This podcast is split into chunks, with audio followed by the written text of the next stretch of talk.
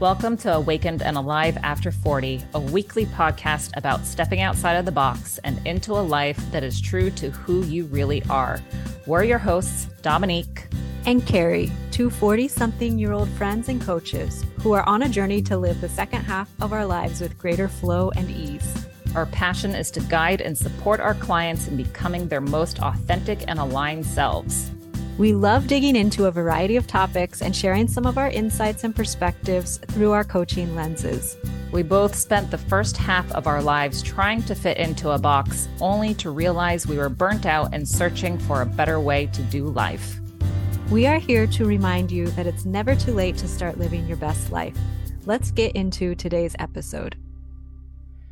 So, your girl here has a rough sounding voice today. And it's so funny because I almost called you, Karrie, to say, like, hey, maybe we shouldn't record today because I don't want this to be sounding off or just a little bit too rough vocally for the listeners. But you know what? My voice probably doesn't even sound as bad as it feels like. But isn't that so funny how right away I'm like, oh my gosh, I don't want people to not enjoy their listening experience. To me, I can barely detect a difference. And probably if you hadn't told me, I wouldn't have noticed that your voice is a little scratchy because I think we all think everyone's paying a lot closer attention to us than they actually are. Yes, absolutely. And that's exactly what popped into my head when I was having this conversation with myself earlier today. We tend to care so much more about things because obviously it's our lives, but in reality, other people are worried about their own shit. Like they don't have time to care about what you are worrying about in the moment. For example, my voice being off, not a big deal, but I certainly started to make it out to be a bigger deal. So, this brings us to our topic of conversation today is how do we learn to care less about what people think? And I know this is something like many of our topics that a lot of us can relate to. Definitely. I have struggled with this throughout most of my life. It's something I still catch myself struggling with at times because I don't know if it has to do with how we're raised or the society we grow up in, but my family particularly really thinks everyone cares about them and really cares what other people think about them. And so a lot of our family decisions when I was a child centered around what will other people think about this and that played a big part in decision making, mm. choices, directions we went. And it can be really, really limiting. Yeah, absolutely. I had a, a, similar experience too, where I mean, a lot of women can probably relate to this, where as a young girl, it was important for me to be seen, not heard, and to always present myself appropriately. And my family is European, and especially my grandmother, she grew up in Germany, occupied France, and she was really a very stylish woman. She went to school for fashion and so appearance was very important to her. And she also wanted to instill that in me where you do the best you can to appear tidy or just like a pretty girl. So that for me was an area where I started to really focus on like, oh, is this dress or are these pants okay? Or am I going to be judged? That's one area where I had a lot of confusion about my style. And it was a lot of pressure to me growing up when I was younger because I saw just how important it was to others in my family, specifically my grandmother, because of her fashion background. But I think it's also important too to realize that there's nothing wrong with us wanting to care about what other people think. That is hardwired within our biology. Going back to our need for belonging, our need for belonging in a group or a tribe, that safety, that connection. And so there's nothing wrong with it. I think what we're talking about here is more so when it starts to impact how we want to live our lives, how it's holding us back from living authentically and true to ourselves. Exactly. We all have that desire for acceptance and that fear of rejection. So, for a lot of us, we do look outside of ourselves in order to receive that and see what the group or community as a whole sort of expects from us. But exactly what you said, Dominique, that it can become a little bit paralyzing or limiting to us if we let what others think stop us from taking healthy risks in our lives or making a change or moving forward. A good example that both of us can relate to is starting our own business. What are people mm. going to think? I really did struggle with caring what people would think, mm. important people in my life, of leaving a stable, secure job, trying something so quote unquote risky because it doesn't have that traditional stability of a monthly paycheck and benefits and all of those things that we really value. Mm-hmm. And so putting those dissenting voices aside was really healthy and useful for me to move forward with this dream of having my own business. I 100% relate to that. For for me kind of the same thing because what I do in my coaching business with body work, nervous system regulation, it can be viewed as a little out there because our medical field especially is so tight on needing proof and seeing statistics and patterns because that's what gives a sense of control and certainty. And when it comes to everything with the, the body and the nervous system, there's still a lot to be learned. And so people look at it sometimes as maybe even being woo woo. And that was something where I was like, oh, I don't want people to think this of me. But yet, this is a very strong belief I have. And I've seen the changes that this work has brought into my own life. I even I catch myself doing this still caring what people think. I was having a conversation via WhatsApp with a friend the other night, and I said that I wanted to share a post that really resonated with me. It was about the nervous system. And I started to over explain myself because a part of me still thought, like, oof, this person might think I'm a little kooky because this is a very different field of interest in a way. And so that came up for me right away. And then I sent another message and I was like, you know what? I'm sorry for apologizing. I'm not sorry anymore. Sorry. Still apologizing. And they were laughing about it as well. And they were like, you know what? If somebody isn't into what you had to share, they're just not going to listen to it. That's all. I was like, yeah, nothing horrible's going to happen. They're just not going to care or listen. And then if that's the case, those aren't my people. So it, it's something that I still do. And I can laugh about it now, though, instead of go straight into judging myself or shaming myself. I do think when we put ourselves out there publicly in a risky way, you are inviting, even if you're not intentionally doing it, with the internet, people think if you've posted something that you're inviting their opinion, when maybe in fact you are not. And there are those people out there who just for whatever reason want to disagree with everything or somehow insult you or belittle you because of an opinion you have. And I think that is, for me at least, a very strong fear I still have. And one of the reasons why I feel like it's really hard to put myself out there online. And it's not because of people who know me, it's because of essentially, I guess, the trolls out there who just are willing to say anything, be really hurtful and mean and belittling toward people just for stating their opinions. And like you said, we're so conditioned to think anything woo woo or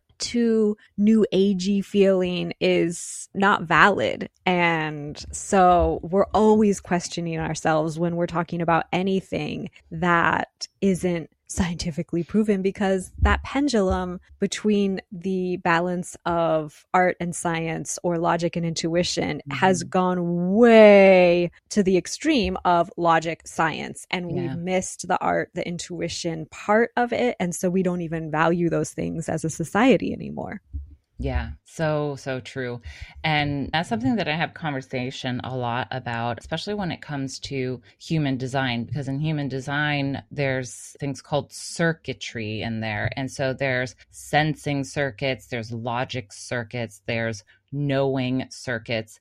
And so this can just show how much of one uh, an individual might have. And I've always tried to go with logic and focus and prioritize logic, but it never really felt like that was the answer that I needed. I always had this strong sense of something, but always pushed it away because, well, that's not logical. With any system, school system, healthcare system, it's so strong in logic and statistics, and this is how you do it for every single person. And in my chart, I am purely sensing circuitry. So that gave me permission to explore a little bit more about the things that felt right to me. And even though I still struggle now about not being able to show proof of something, I'm like, that's okay because it's not going to be for everyone. I can see the proof in myself and I can share that through my experiences and through my coaching lens with individuals who recognize that logic is not the only way to live life. And I think a lot of the process of caring less what people think is working on your own self worth, your self love that you have, and the worthiness that you are fully worthy because you exist. That was something that I had to start to prioritize was working on enriching and cultivating greater self-worth especially as someone who has projector energy and you have projector energy as well Karrie one of the core challenges for projectors is self-worth and how we tend to often look outside of ourselves for validation from others. And we see so deeply into others, but we fail to see that depth within ourselves because we're here for others. We're here for guidance and support. And so our lives are very much focused on the other.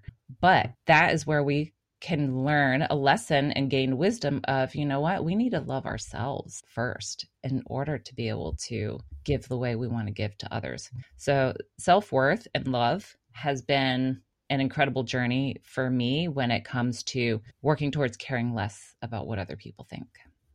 That's so interesting because when I think about this whole idea around the lens of the Enneagram, the types that tend to maybe struggle a little bit more. I mean, obviously, as humans, we all can struggle of caring what people think because it's a human condition. But the three types that fall into the heart center of intelligence are the ones who might struggle a little bit more because they tend to care a little bit more about image. And it's just interesting because you were just talking about identity and self and love. And those are the big themes within the heart center to begin with. And so these types who are in the heart center, which are Enneagram types two, three, and four, do tend to be a little bit more concerned about their image and how others perceive them. Each type has a different way of interacting with this. So for type two, they really care about how others appreciate them or need them. That's of great importance to them. People who are type 3 really want to be admired by others, especially for their success and their accomplishments. And then people who are type 4 really want their image to be perceived as unique and special, not part of the crowd. They really want to be significant and stand out. And that's how they want to be perceived by others. So if these types aren't getting that feedback from other people, it can really throw them off. And they really do care what others think, even if, especially type 4, may act like they don't care what anyone thinks, but the outside perception of them is important to people who are part of the heart center triad. I could talk about each type and how each type cares about some aspect of what people think of them. So it could be a much longer conversation, but I just wanted to focus on the heart center today because we tend to say that those three types are image types because they try to cultivate an image and put it forth a little bit more than the other Enneagram types.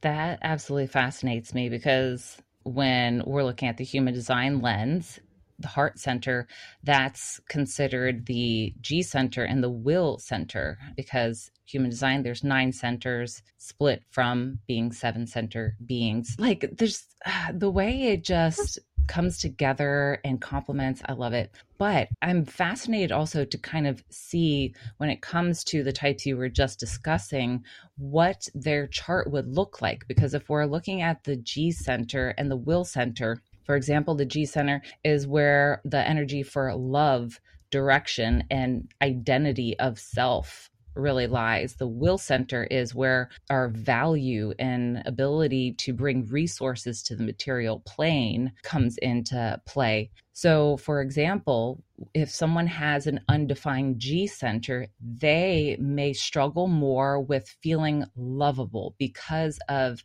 the challenge of having so much fluidity and change within who they identify as. I'm someone who has an open identity center and I have the ability to identify with many different people and take on a lot of their interests and and thoughts and beliefs it's someone who can be very chameleon like so when you're not fully strong in your own identity that can leave you questioning like wow, okay, is this even right? Can I be loved? And so caring more about what people think can be a little bit more of a theme for someone who has open G center. Someone who has a defined G center where it's colored in, they might ask themselves if they can be loved for who they are. And so they have a strong sense of self, but the worry of not being loved for who they are is that little difference between having it open where it's just white in your chart or colored in. Only 12% of the population has a defined will center colored in. And this is where you have that sense of value and self-worth. So you have stronger sense of value potentially with it being defined. If it's open which i have you can question your worthiness and your value and work extra hard to try to prove yourself, which can lead to burnout. And of course, caring more so what people think because you want to show just how good you are and how worthy you are. So it's fascinating to kind of hear what you shared about those other types and the G Center and Will Center in human design. I think every week we comment about how fascinating it is to layer these two frameworks on top of one another and what you can discover about yourself through the lens of each of them is really profound and has sort of changed the trajectory of our lives. So we just love sharing about it each week with all mm-hmm. of you mm-hmm. as well. Dominique, so, when we talk about releasing the unhealthy levels of caring what others think about us, do you have any ideas on just some ways we can start shifting in order to start aligning a little bit more with our authentic selves and what we care about and want rather than what others expect of us? Yeah, this is, oh man, there's so many things that I've used over the years as far as practices and other resources. But I know I mentioned just starting to cultivate greater love for yourself and working on your own self worth. One thing that I did was I wrote out a list of all the activities and the things in my life that brought me joy, that truly felt like it fed my soul. And that's because I was looking to others to really find direction or enjoyment because there was so much I really did enjoy. But when I sat down and I started to write about, like, okay, I really like this kind of music, I really like these kinds of books. If someone else doesn't like it, that's okay because that's their interest. And so just making that list of all the things that I enjoy, keeping it on hand, and referring back to it as that reminder of these are the things you like and it's great and it's fine to look for advice or other people's interests but recognizing that i'm my own person by having this list was a reminder for me. And it may seem like super simple and like what? How's that supposed to do something? But again from my place I really struggled to have my own identity and to really know what it was that I liked. So I looked towards others. And so it was more of every time I had an aha moment where I was like, ooh, I would really like to do this more. I'd write it down and I just built upon this list. And I still have this list on my phone actually. And I look back at it regularly. And the work of just being able to accept that we are all so different and to honor that as well. If I'm wanting others to accept me for who I am and to not judge me for what I am interested in, then I want to do the same for others. I want to watch my own judgment towards others that can creep up at times for all of us. And I want to be able to recognize that's that person's interest inner world. And that's okay because I would want them to be the same with me. So it's a lot of just that recognition as well, understanding the beauty of all of us being different. That's such a great point because what you just said about not judging others because we don't want people judging us. So we have to learn not to judge others is super important. And I wanted to re highlight that. But also on the reverse of that, if we expect others to not judge or if we are trying to learn not to care about what people think of us, then we can't judge ourselves mm. for whatever it may be, whether it's you were raised in a family that really valued, I'm going to use a real life example for myself, that really valued hard work. The harder you worked, the more valuable you were, the more self worth you had all of these things, which is a very common trait of people from the United States and especially in the Midwest. Hard work is very, very valued. And as projectors, the work that aligns for our energetic level doesn't always look on the outside to be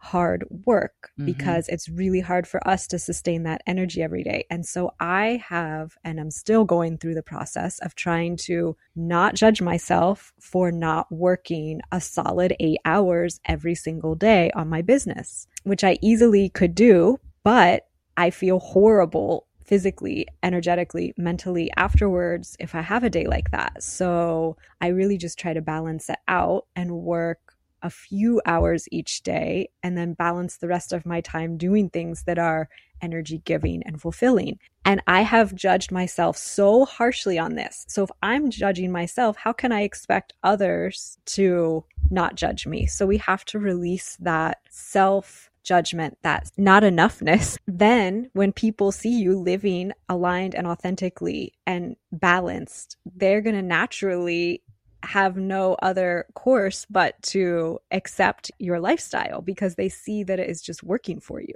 Yeah, that's a beautiful share because I think, of course, a lot of us can relate to that. I certainly do with how my energy fluctuates and just how really cautious I need to be with energy giving. But I also love that you, you said too that when people see how we treat ourselves and recognize our value and worthiness within ourselves, then I also see it as like it's a domino effect. It's almost like you're giving them a permission slip to be themselves and to know that, you know what?